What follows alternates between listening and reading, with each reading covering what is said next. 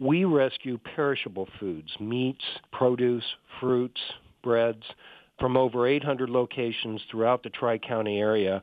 And our trucks go out in the morning empty for the most part and uh, pick up the food at different re, uh, rescue at different locations. We rescue from grocers, from farmers, from food distributors. This is perfectly good food that they may be surplus, short dated, and we take that food then and that afternoon, we deliver it to over 250 agencies across the Tri-County area. That food is then distributed that day and on the on the tables of uh, people that evening. Give us an example of some of the more well-known agencies that that you're working with. We work with the Capuchins.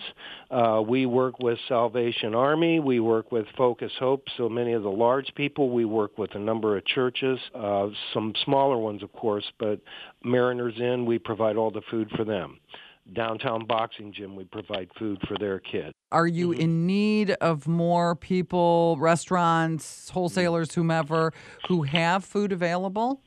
Well yes we're we're always looking for new food sources and uh, we have quite a cadre with over 800 but if there is someone that you know has a a large amount of surplus food that we can efficiently have our truck stop there at, at, a particular location, we will pick it up. Generally, we need about 200 pounds of food uh, per location to be able to pick up at that location and do it efficiently. Um, you know, in the final analysis, uh, our money is is in our trucks and paying for the the for people to drive those trucks for the fuel that drives those trucks and be able to get that food right to the agencies. Forgotten Harvest also has a farm. It is Forgotten Harvest Farms. The land, a uh, little over 90 acres, was donated to us for our use.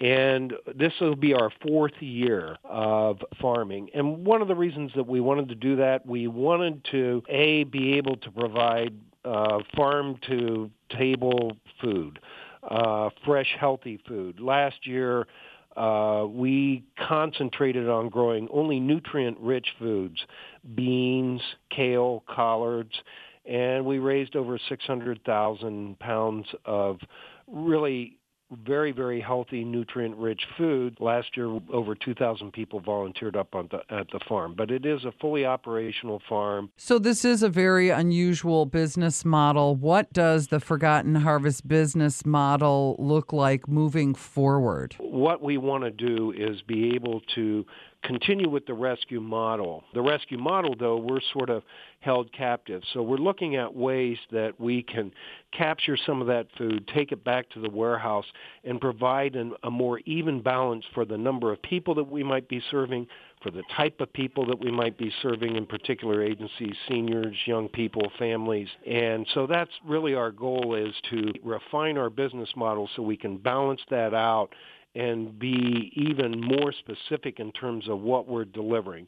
Right now, uh, we can deliver food quickly, but but we're not managing the food as well as we'd like to. The food's given away for free, but uh, we're looking at a couple different models that would help us be very sophisticated, uh, create the data so we would know exactly how many people have been there, what types of people they are, and what types of food they need.